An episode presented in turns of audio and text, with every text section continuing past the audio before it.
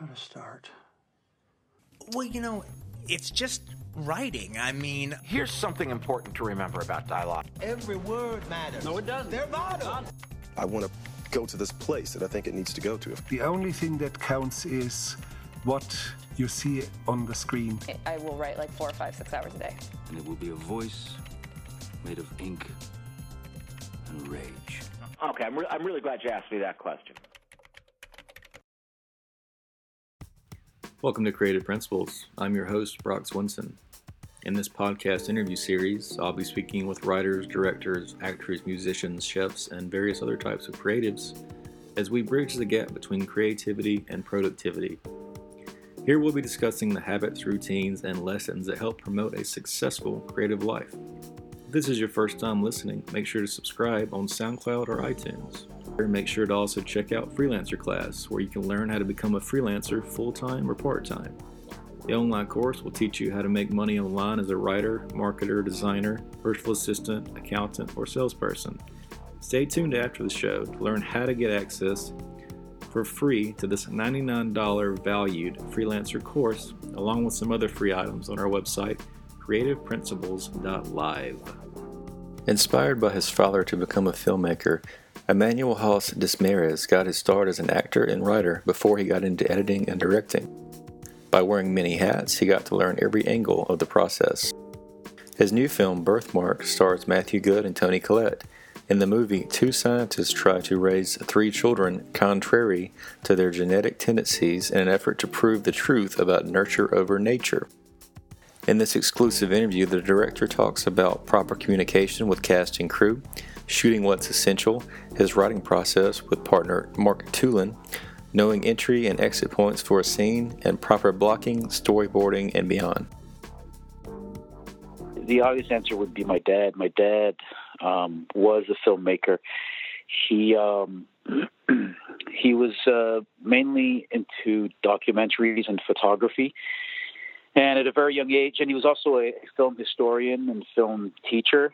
And at a very young age, I was uh, I was really lucky to be exposed to you know all the great uh, filmmakers of the last century, and uh, so yeah, I had a really interesting um, film education, and then um, and then at some point going through school, I was wondering uh, where I'd, uh, Have a, a better time um, getting involved into the process. Would, would it be in front of the lens or behind the lens or or just um, you know writing?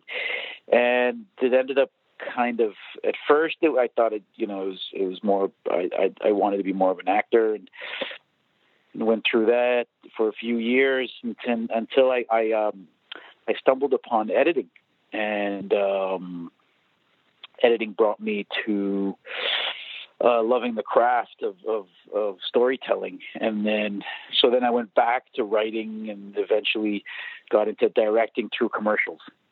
Did some of those, I, I see credits for acting, directing, and writing on your IMDb page. Did, did that variety in editing as well, did that kind of help you become a better director? You know how to talk to actors better? It really did. I, I, um, I think being an actor mainly, um, I, I was I was able to understand um, the, I guess the sensibilities, or, or I guess the um, the things that go through an actor's head when you're giving him notes. Um, we're all um, we're all so different, and and and I kind of realized quickly that depending, um, obviously on who you're talking to, but but um, depending on the zone you're in, the way you, you take in notes and, and you and you and you receive information about the characters uh, uh, is so different and, and distinctive every time. And so, I guess that's um, one thing I realized that was kind of the responsibility of the filmmaker was uh, making sure I always found the right way to communicate what I wanted to communicate to the actors and, and make sure that uh, you know I found the best way for every person. Um, and then yeah, like editing is by far uh, what helped me the most in terms of storytelling and understanding uh, what needs what I guess what's crucial uh, about uh, you know the the the filming aspect and what what you really need in the can um, when once you've left set and enter the dark room like what what's essential? And and uh, and then what what can be uh, you know saved afterwards in terms of uh, um, as you're as you're filming you know that, that there's things that you can uh, fix afterwards. But uh, all that knowledge was was was was great to acquire uh, as an editor are there any other specific examples of that like would would knowing how to edit something does that make you um, shoot a scene more or shoot a scene less and think about timing more and things like that as well? Yeah, it definitely uh, timing and definitely um, knowing what's important. Um, sometimes it'll be it'll force you to shoot a film more because you'll realize that that what's crucial is not there yet, and sometimes it'll make you shoot a film less, uh, a scene less. Um, because you know that the more important thing is, is there. It's on it's on it's on it's on one end of of what you shot, say on on on on one angle, and that you know that in in a counter shot, um, for example, you already have uh, what is important, and so you uh, you can then decide, okay, I can move on. Um, but but no, I would say that uh, yeah, rhythmically, yeah, is is uh, and knowing, I guess, telling a scene where you want it to start and where you want it to finish. I guess that's the best advice that I got getting ready to to shoot um, the direct for the first time. Is is to know what's my entry point and what's my exit point. and ideally you've crafted uh, every cut in a scene. Like you've you've you you've thought out of how every shot was going to follow, you know, every other. Uh, that's the ideal. But um, sometimes you can't achieve that for many reasons. Either it's that you know you don't have the time to prepare, or or because you simply don't know. But the most important is, I guess, is to know the the the first and uh, last piece of a, of a scene. So when you're, I see. Tell me if, uh, correct me if I'm wrong, but you're listed as the co-writer on a Whitewash and Birthmarked, and the director. How did you kind of get started? Did you come up with those ideas with your writing partner? Then do you storyboard, or do you just kind of sit down together in the same room? Kind of what are the logistics to your process? The two films, uh, my two features were were uh, written with Marc Tulin, who is. Um, the, the, but the process was, was, was different on on um, both films. Whitewash, my first film, was um, a film with very little dialogue. It was uh, about a man stranded in the woods um, after committing a, a, crime, and he escapes um, by hiding in the in the wilderness in the, in the deep winter. And and um, that was a film more about the you know the the storytelling was so visual that I I got more involved in the in the writing process.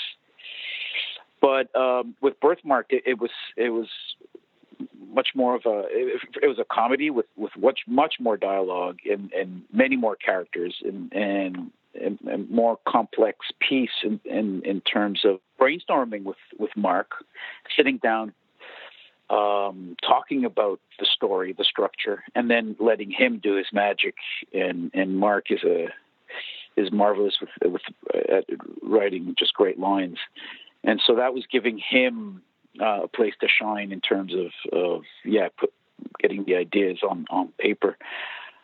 Afterwards, then the no no then the then the um, the storyboarding side is is is a whole other thing I, I which I which I I do either on my own for a bit uh, or or sometimes with the DP where I, and I will only storyboard scenes um, that are complicated that I know will be complicated and that we have very little time to shoot and that we will have to plan out really really well.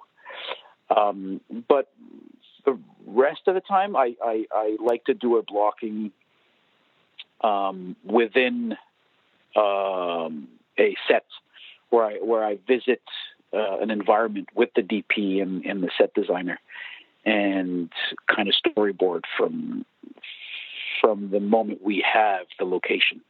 So in, in Whitewash, your your 2013 film, a lot of it's shot in the snow. That's a pretty ambitious goal, and, and that kind of like I think I saw an interview where you're talking about when you found uh, Thomas Haden Church for the role, you needed someone who has a lot of great, you know, facial expressions as far as an actor. And I also heard that, or I think you said that you it almost started as a comedy, but it quickly changed to a thriller. How did you make that decision to make that more of a dark film? Well, it, mixing genres and, and, being kind of on the fence between, um, in terms of tonality, was always something that, that interested me. It, it, was it definitely interested me in in uh, in the case of whitewash and and um, we were on that line the whole way through the process. Like, if you know, if, if, if, if the, I can sum up that that film in a very very um, violent and dark way, and I can also sum it up in a kind of um, I wouldn't say goofy, but yeah, in a kind of uh, in a more of an ironic way and with with kind of a, a, more of an ironic twist to it. And and I like the idea that that humor could come out of, of such a dark place.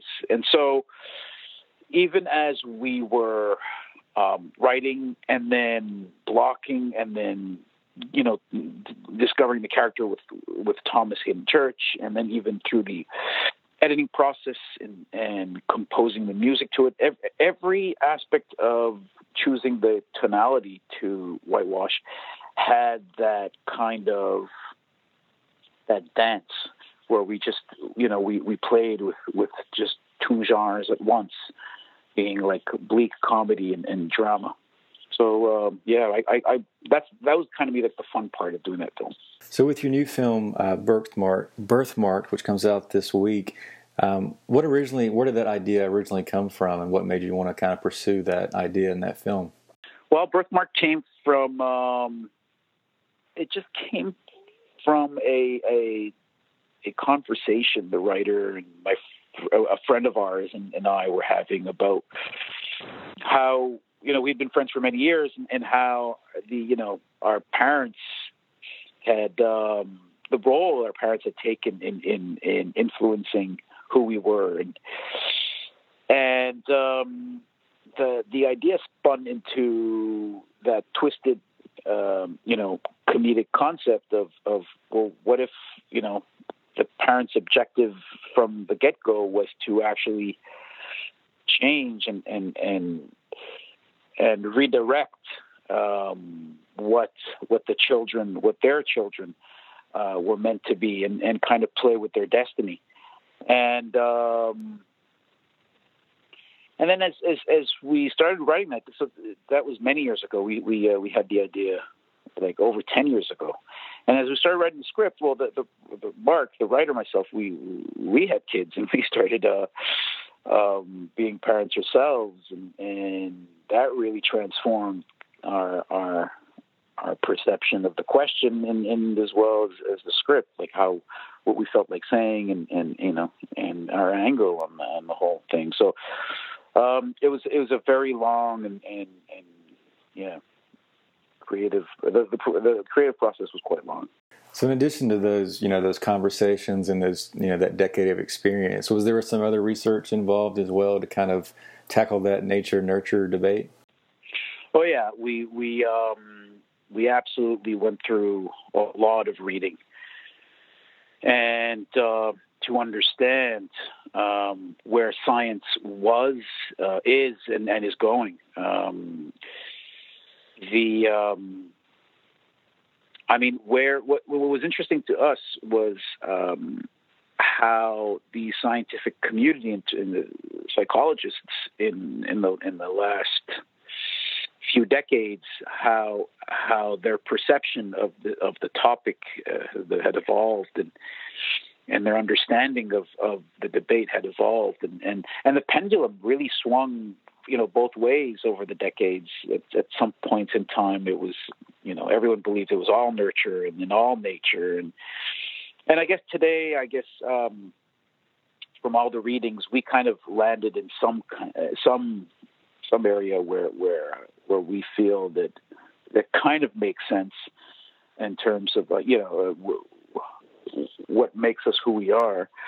But but yeah, I think it was more about how there were times not too long ago where we really had like radical ideas about nature versus nurture, and and uh, which today we kind of find ridiculous.